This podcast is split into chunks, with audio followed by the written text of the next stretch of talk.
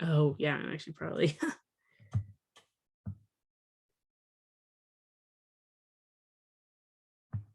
Hmm.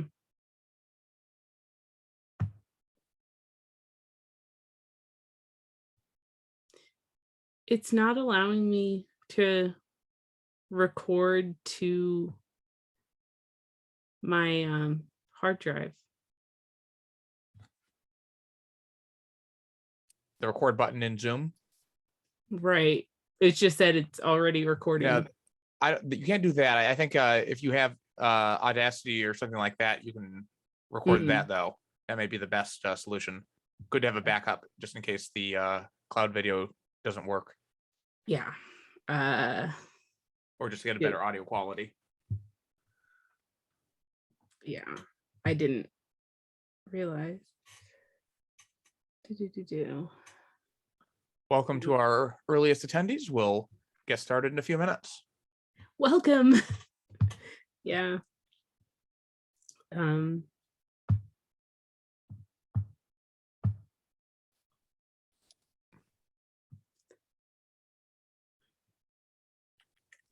Hold on a second.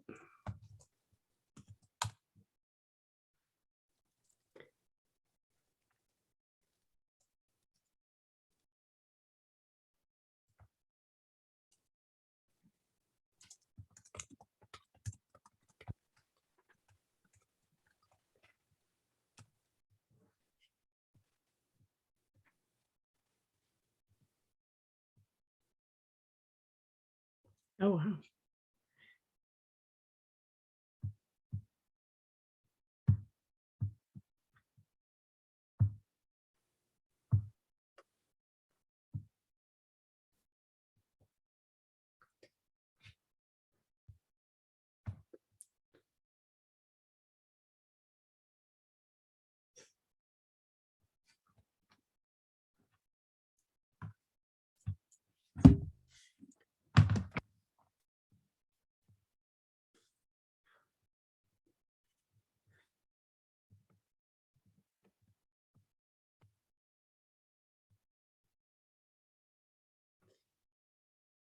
All right.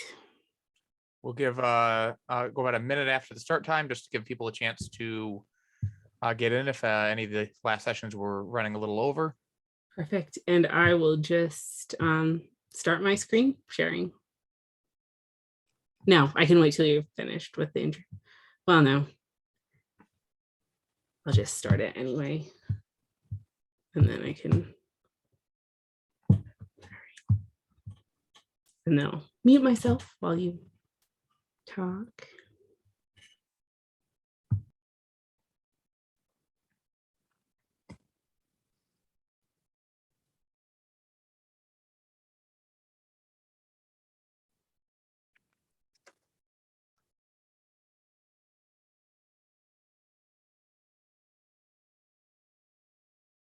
Give just another few seconds uh, for people to come in, and then we'll get going.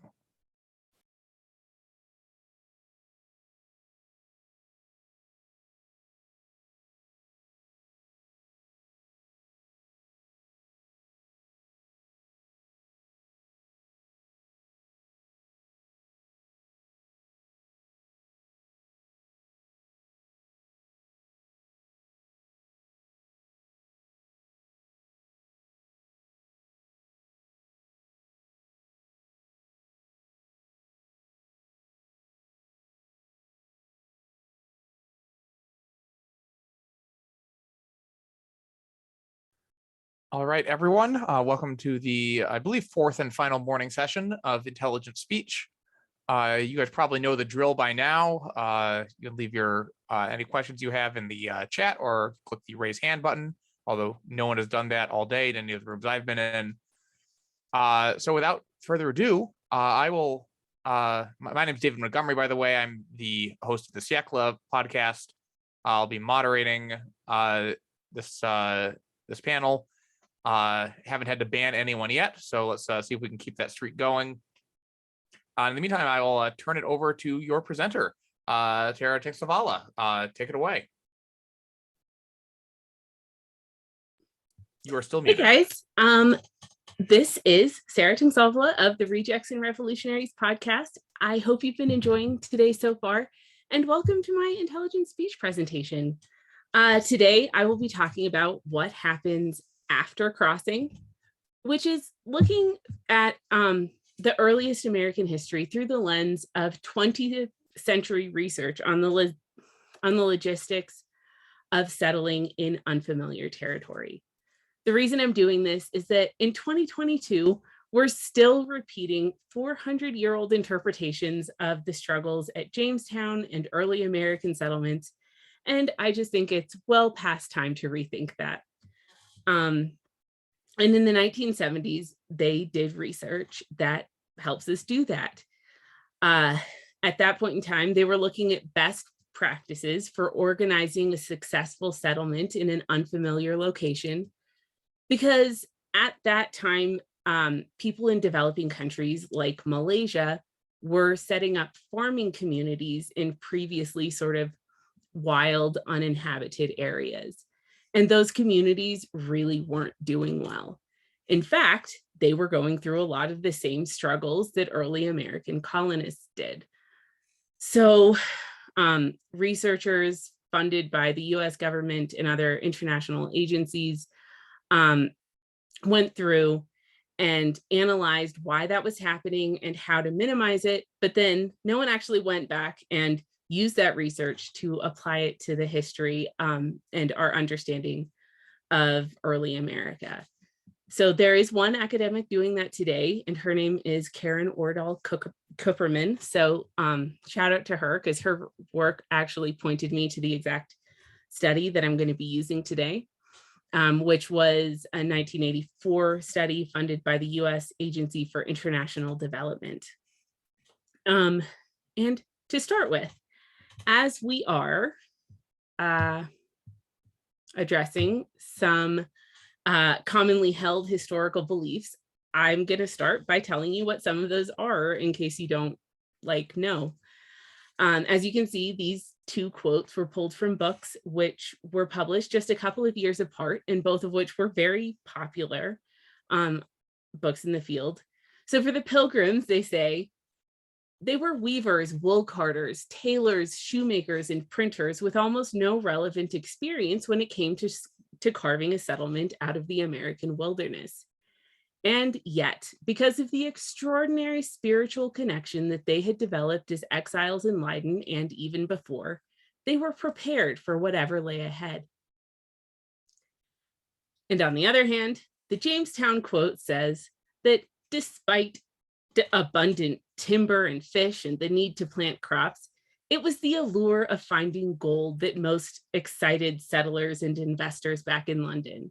While some colonists fished and traded with the Indians, too many others searched futilely for the precious ore, and they quarreled and conspired incessantly, anything to avoid work.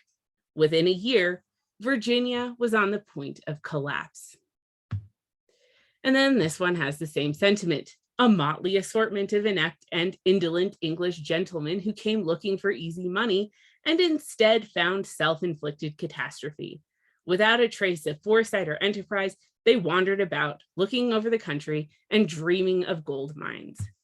They did not have the gumption, idlers. They did not have enough enterprise to collect firewood for the winter. Long before the cold weather was over, they were tearing down houses to use the wood for fuel. So you get the idea. Um, but at the point, I think, when you're accusing people of burning down their own houses rather than chopping trees, I think you have to step sort of take a step back. My strongest historical philosophy is that people are people, nothing more, nothing less. And when history discusses behavior that so flies in the face of reason, you have to ask not why the person was like that, but why somebody no fundamentally different from you or I would behave that way. And that is what this research illuminates. Um, and as we discuss the research, I'm actually going to invite you to think about the unfamiliar location that we as a society think most about settling in the modern day, which is Mars. Colonizing Mars is actually the best analogy we have. To what it was like to cross the Atlantic in the 17th century. Um, so it's just something to think about in order to bring this discussion into the present day and a present present day relevance. Uh, I was going to discuss it a lot more directly, but I just couldn't fit it in the time of this presentation. So, you know, who do you think would go? How would we recruit them? Who would run it? Who would fund it? What challenges would they face? Um, stuff like that. The most, uh-oh. The most fundamental thing to understand and the most fundamental message of this research is that settling in an unfamiliar location is the most overwhelmingly stressful thing that settlers are likely to ever go through. It's a simple fact, but it's often overlooked. In the best case scenario, these people are completely cut off from home in a place where everyone else is in the same situation. So there's no stability whatsoever. No rules have been established. No, no one knows what they're doing. Everything is new. There's no established way things work or way that disagreements are commonly settled. And all of this is inevitably happening in a context where things are failing more than they're succeeding, even in the best of times. Um, every day is unpredictable, best case scenario. It's overwhelming, and human beings have a set standard, uh, have a standard set of rea- reactions to and symptoms of stress, like not doing anything, having frequent arguments, decreased efficiency in job performance, depression, apathy, feelings of hopelessness. And you can see a lot of those reactions playing out um, in Jamestown, just in the um, just in the quotes that we discussed. Uh, and they were often listed as character defects of the Jamestown colonists. And secondly, you can also imagine how these reactions would turn a best case scenario into a worst case one in the context of colonization. Because the fundamental paradox of early settlements is that there's a set thing, a set of things that people have to do to survive. And the fact that they are going to be too overwhelmed to do them, at least some, at least, you know, at some point. Uh, these are competing forces. And if you don't minimize the stress by any means necessary, it will win every time. And even minimized, there's a limited amount of time that settlers can remain stressed without things going catastrophically wrong. So that's the key. Everything you do and everything you plan has to revolve around this fact. Um, so the research shows that every settlement in an unfamiliar location goes through four phases. There's planning, transition, development, and incorporation. Planning is what happens before you go. Transition is the first rocky years, which are characterized by this stress. Development is when the stress subsides and people start to actually come out of their shells and take risks. And incorporation is when a settlement is actually stable enough to not only run itself, but to hand the reins over to the next generation. So each phase has challenges and markers of likely success or failure, and they all point back to that key need of minimizing the stress of the transition phase. Um, so the first step is planning, and it seems obvious that making a solid research-based yet feasible, simple to execute plan um, would be the thing to do. You should learn about the climate, the surroundings, the plants that grow well, how to get good water, what industries might be viable in the long term, and then use that information to create a plan which starts simple and progresses logically toward a diversified economy with both agriculture and industry. Um, and that would be plan A, but you'd also have some backup plans in case various things happened. And yeah, like I said, logical, but also way easier said than done. Transportation to new areas is expensive, and especially in places like Virginia, or for that matter, Australia or Mars, could be cost prohibitive.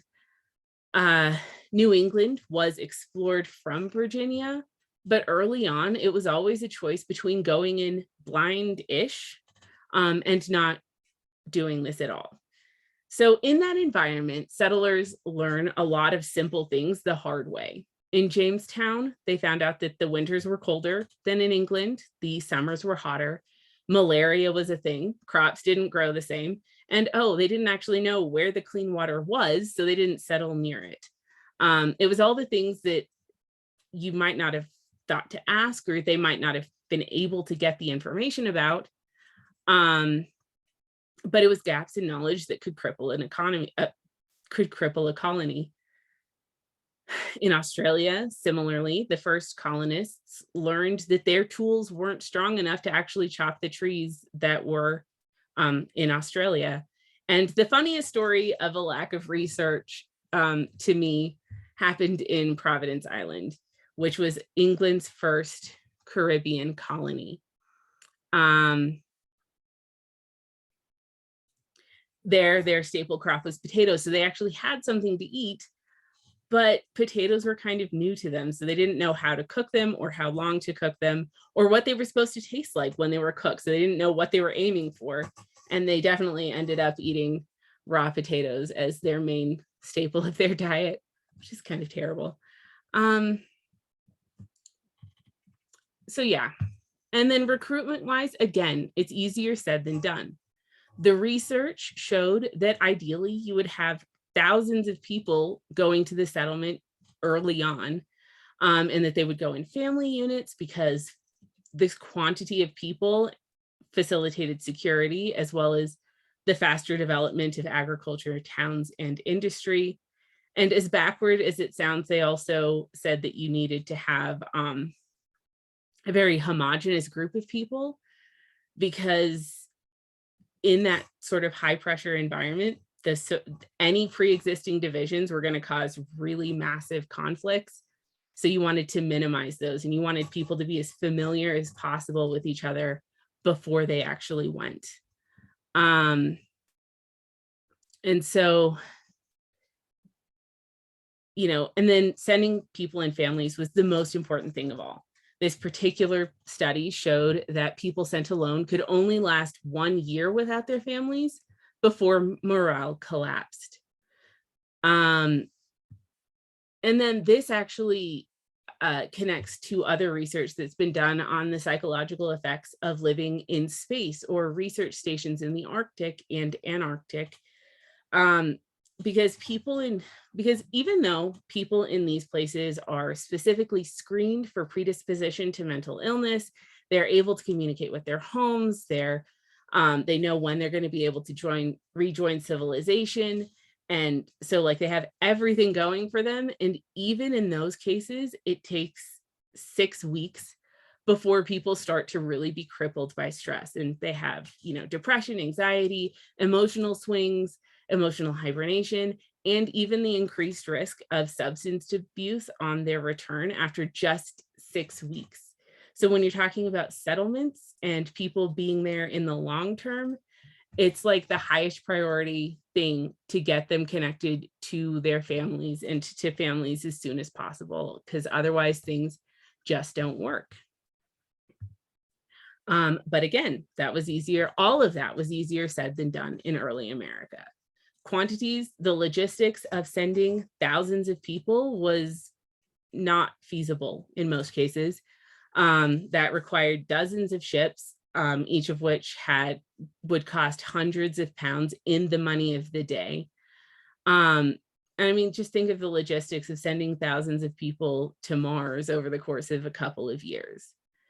Um, and could you even get thousands of families who were prepared to sort of um, go to the complete unknown. Uh, Virginia especially ended up having to recruit whoever it could get. Some people were there because they wanted adventure, but mostly they were there because they had nowhere else to go, whether they were debtors or delinquents or religious dissidents. These people had nothing in common. They came from all over the place. They fell on opposing sides of every major division of the time period, class, politics, religion. They were, um, and just as the study suggested, this, me this meant that the minute that tensions arised, the entire settlement fell apart and people fought with each other sort of constantly, and it became famous for that. Um, and then these people weren't families. And in fact, in Virginia, it was kind of unique in the fact that they didn't recruit families for almost a century. Um, for uh, you know, for 40 years, for 50 years, they were still a seven to one ratio of men to women. And for the rest of the 17th century, it was still a three to one ratio. And the colony struggled because of this, because that tension was insurmountable. And then compare that with New England, where um, where the migration actually fit the patterns endorsed by the research for the most part. They did migrate by the thousands, at least after the Plymouth settlement. And they were in families and in fact, entire sort of communities, entire congregations would move to the new world and they named their towns after their towns from England in most cases. Um, but at the same time, New England became pretty notorious for its intolerance toward various groups of people. The Pilgrims had the strangers, the um, Massachusetts kicked uh, various groups, um, various groups of people out for either being too conservative or too radical. Uh, Connecticut, Rhode Island, and New Haven all split off from Massachusetts because of relatively minor disagreements. Um, they kicked out individual people who they didn't like. And um, obviously, they had the whole Quaker and witch things, which are both remembered to this day.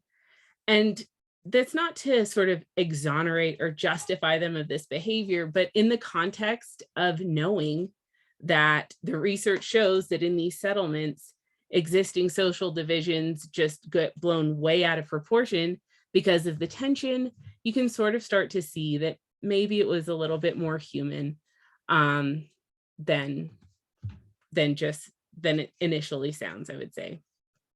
Um, so yeah, we can already start to see the way that the various colonies were starting to differ significantly, even just in terms of their original planning.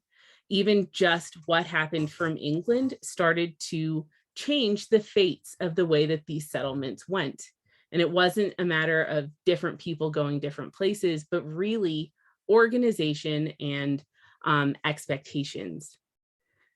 Um, and then obviously when you get to the actual process of settling that intensely stressful time period, well, I mean, we've all been through a couple of rough years and it's clearly affected us.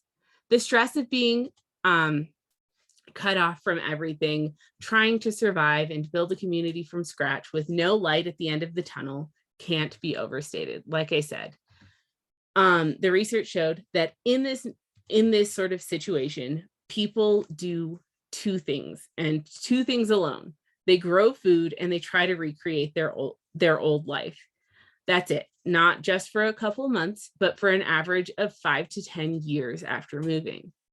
If old farming techniques don't work when they first move to a new environment, settlers just continue to use those farming techniques anyway. And if they absolutely have to change anything, they do it as slowly as humanly possible. Um, we can see that down to the level of place names in New England. So we know that the Jamestown settlers, uh, uh, we can see that down to the level of place names in New England. And we know where the Jamestown settlers were from, in part because their Virginia homes were attempted replicas of their English ones. Um, and even years after Barbados got fabulously, fabulously wealthy, they still continued to live in the same huts that they had originally built just because they wanted that sense of familiarity and continuity. And the real problem is that if settlers are pushed to do anything but just survive and replicate their old life in this time period, and this time period being a decade, they quickly become overwhelmed and that leads colonies to fail almost every time. Um, but the flip side of that is that sending thousands of people isn't cheap. Neither is supporting the settlement for the better part of a decade. And home government governments and organizations are rarely prepared to or even able to take on this kind of expense for this time of kind of time frame without getting something back. And that puts the accusation of Virginians being gold seeking into a different light because when the Virginia company didn't get its money and it was vastly in debt from having organized this in the first place, it accused colonists of laziness in the documents which continue to shape our um, perception of the colony today. And it demanded that they find something valuable enough to pay the settlers' expenses. Um, and that meant gold. And they tried timber, and that wasn't enough. So the people who were really desperately searching for gold were the people who were on the receiving end of the messages saying, hey, you got to shape up.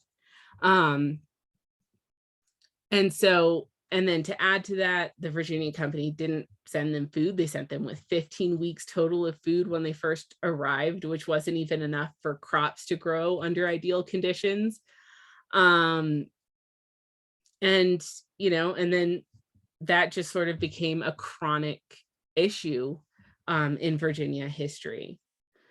Um, and the tricky thing is that this phase, this transition phase, only ends um, once stress decreases and settlers feel comfortable enough in their new environment to start taking risks. There's no forcing it. And if you try to force it, you will sort of destroy a colony more often than not. Um, and a lot of colonies did fail for this reason in early American history. Um, and then, you know, and really all of these factors that we've been discussing become the um, the sort of deciding factor between whether a settlement failed or whether it succeeded, um, whether it and it it's just whether or not they adhered to the best practices of this 1984 research, which is what the research said is like, you know. So um, it's not really surprising that Virginia stayed in limbo.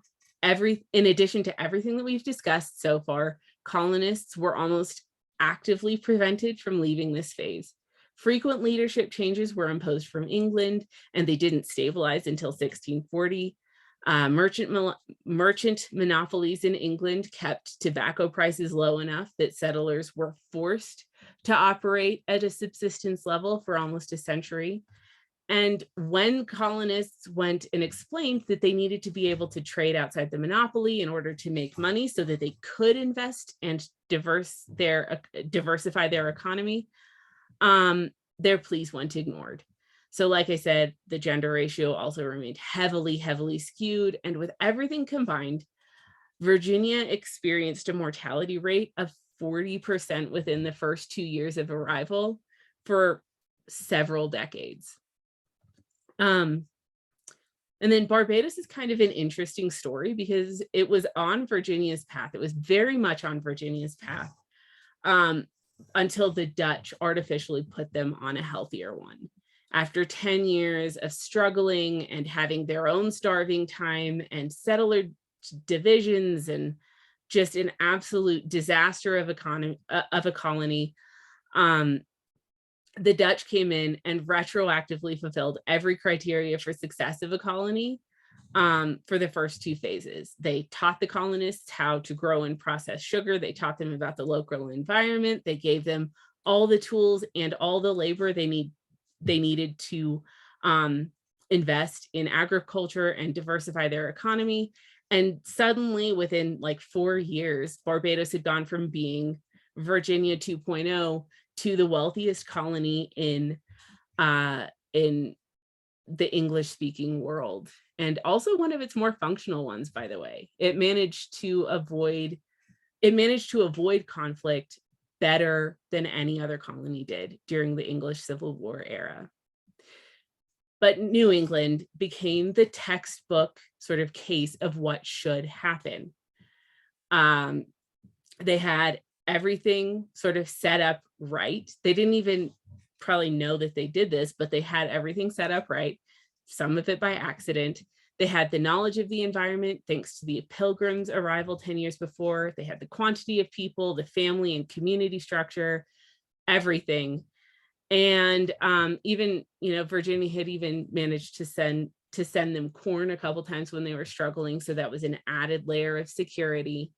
And within five years of founding Massachusetts, they had um, they had moved on to phase three and they had gone through in order uh, in the very order that the research identified, they had gone through the exact process of turning this sort of initial struggling settlement into a very robust one. They first invested in education, then additional agricultural ventures, then home-based business, and then town-based enterprise like transportation for hire, which um, which shipbuilding actually became their um, thing that they were most known for for the rest of the colonial era, uh, shipbuilding and trading.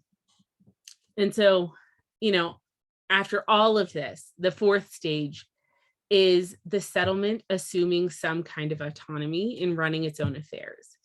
This is interesting to me in the context of the Revolutionary War, because the research very clearly showed that to keep a settlement healthy, it needed to sort of take on the responsibility and the autonomy to sort of run itself. And initially, these early American settlements did just that. Every single one of them, um, from Virginia to New England to the Caribbean, all of them. And then suddenly that was sort of taken away as the British Empire started to sort of evolve. And so there were the policies like the Navigation Acts and the imposition of royal governors and that obviously, those are obviously remembered because they did lead to the Revolutionary War. And so it might be a stretch to put the Revolutionary War in the context of these four phases of colonization. But at the same time, it is an interesting thought that like that everything had been sort of set up for that so many years before. Um, and yeah, that's that that brings us to the end of my presentation, which I hope you've enjoyed it. Um, and I hope it's given you a sort of a new way to look at the differing struggles and fates and reputations of America's first like two oldest regions. Um, and even if it doesn't doesn't sort of exonerate all of the behaviors and all of the things that went on back then, I hope it at least humanizes the colonists by showing that they were exhibiting the normal reactions of normal people to wildly abnormal circumstances. And on that note, I will open it up for questions. Yes, excellent. We've already got uh, one or two questions in. Uh, feel free to drop uh, other questions in the chat or press the raise hand button. Awesome. Uh, yeah, I mean, this is uh, uh, really helped bolstering my uh, pride in my uh, Massachusetts Bay uh, ancestors. uh, seem to be at a different level of competence than uh, all their other peers. Well, you know, I mean, a lot of it was very, um, you know, they, went for political reasons and religious reasons, and that really um, that caused them to keep that community structure, which was the key. Uh, Robert asks, uh, weren't the Roanoke and Jamestown expeditions meant to find gold and silver to subsidize England's military in the struggles with Spain and France? I mean, that was the the area itself. that was the hope and that was a hope that was pushed mainly from england less so from america like you know but some people definitely um definitely were there to try to do that but it was it's a little overblown in the context of what the colonists wanted and it's very much um appropriately sort of given the appropriate um, priority within the context of um, English colonization and what the English wanted from it. uh it, it I, over the years i've seen like lots of different uh uh answers pop put out for like you know why certain colonies succeeded why others failed or struggled. Uh everything from uh, you know, geographical determinism uh if you settle in the right spot to cultural determinism you know uh you're the right values. Seem like you're really coming down on sort of organizational differences as as being the determining factor. Yeah, and um, personally, like culturally, like yes there were some differences but there were plenty of puritans who especially in the rough early years there were plenty of puritans who went to virginia you know and the geographic thing you could argue that you know you could argue either way on that um Really, but i really think Boston is that- a better place to be than uh, Plymouth if you uh, want to found a city. Exactly. Yeah, absolutely. And so I just think um organizational yeah, I think that's a good way to put it. And I think that um there's especially when you watch like I didn't read that much about um these sort of Malaysian colonies that they were talking about, but um when the, you watch them just centuries later and half a world away doing the exact same thing, it just sort of I mean, to me, that's really compelling. And, um, you know, it's really compelling. Yeah. Are, are you able to offer any comparisons to non-English colonization efforts like Quebec or uh, uh, some of the Spanish uh, uh, attempts down in Florida or, or other places?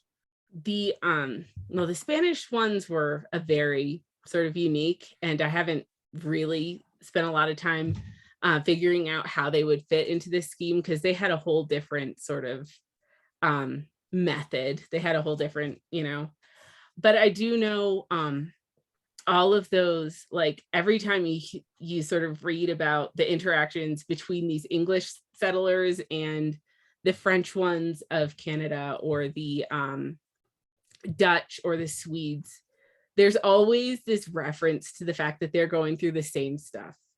And i can't like name off the top of my head all of this like any of those stories really but it's always like oh yeah you know that's it all fits within the same sort of uh, thing Charlie asks, uh, you, you pretty clearly show that Virginia was behind everyone else in the early colonial period.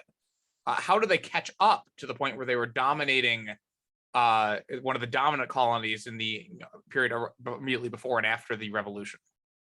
i mean a lot of it comes down to just i mean a lot of it comes down to just like sticking it out you know what i mean like eventually and this is this is kind of horrible but like you know eventually people have either died or they have gone on to sort of reproduced a more sort of um robust society with a more equal sort of gender ratio and um and you just sort of i mean it's just sort of just keeping going. They had enough people in england at the time who needed somewhere to go that they had a steady stream of people who were willing to try their luck in virginia and the english civil war really helped because it actually gave virginia a dominant um, culture in the form of these sort of distressed cavaliers, these royalists who had lost the war and they'd lost everything and they were just looking for some place to go.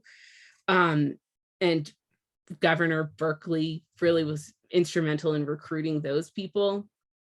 And so, you know, then you sort of had this foundation of a culture, you had this foundation of um, they had tobacco, which was worth something if it was allowed to be worth something and um ultimately you know you just keep on keeping on and something will happen and that's what happened To what degree did the these the lesson these lessons learned from this first generation of American British colonists Mhm. uh, affect uh, or to what degree were those learned by the second later generations? You know, like the uh, uh, Phil, uh, Pennsylvania, uh, other other groups are coming in decades later. Were they have they learned some of these lessons to, do- to a better job by looking at what had worked and what hadn't? Or are they oh yeah i mean things? even even massachusetts and plymouth benefited from virginia because virginia the first place they went and um explored was new england and john smith loved new england he was like this is the place to go this is the place to go you know and and so and um squanto uh spent time in england so he was able to act as a cultural liaison. And so by the time you get to pennsylvania or carolina sorry um these people are really they're just it's just a continual buil- building on this information. Like those first virginia settlements were just so completely in the unknown and then ultimately you just sort of add to that and you add to that and you add to that and then by the time you get to um Pennsylvania, it's the better part of a century later, and there's all these support potential places that can support a colony, um, like giving guidance, giving um, you know, monetary support. Massachusetts was actually really good at giving monetary support to new settlements, and Virginia had given it to Massachusetts um, early on. And so, yeah, it really just the more you grow, the more little, the more balancing places there are to sort of help a new settlement. Uh, yeah, we got time for one or two more questions if people want to get them in. Uh, okay, uh, Jay Moon asks if you talk about the, uh, those who quote unquote went native, uh, uh, joining or, or, or adopting some of the, the customs of Native Americans. Oh yeah, that's that's such an interesting thing, and I don't know if I can get in too much into it, but um, yeah, it was there are two really big reasons that someone might go native back at the time. Uh, one was just the absolute struggles in that first Jamestown settlement. There were tons of people who did that, and some of them went and rejoined the English later, but a bunch of people uh, did do that. They went and they lived with the local tribes where people knew what to do and they could actually sort of involve themselves in um, in a sort of a functioning society. And um, there are a lot, there's some evidence and there are a lot of rumors and some evidence, I would say, that um, the Roanoke, the Roanoke settlers did just that. And I actually tend to believe that at least some of them did um, because I do find the evidence to be compelling. And then there's also just people who did not fit in um, with the dominant society. And this happened a lot in Massachusetts, where, you know, if you find yourself on the sort of other side of that sort of homogenization of society that happens, well, um, one of the options was to go and go native. One of the options was was to go live with the Dutch, and plenty of people chose both. Uh, another option was to go to Virginia, and actually a fair number of people chose that too. So All right. Well, thank you very much, Sarah, for that uh, enlightening talk. Uh, we're reached the end of uh, the morning sessions, but uh, don't go away. There's a, uh lunch keynote coming up uh, with uh, people from the Ancient History Fangirl podcast, and then into the afternoon, including uh, my talk at uh, 3:15 Eastern that I uh, need to finish preparing for. So uh, thank you, everyone. Uh, thank you, Sarah, and uh, enjoy the rest of the conference. yeah, thanks for coming, everyone. I really appreciate it. So, and thanks, David, as well.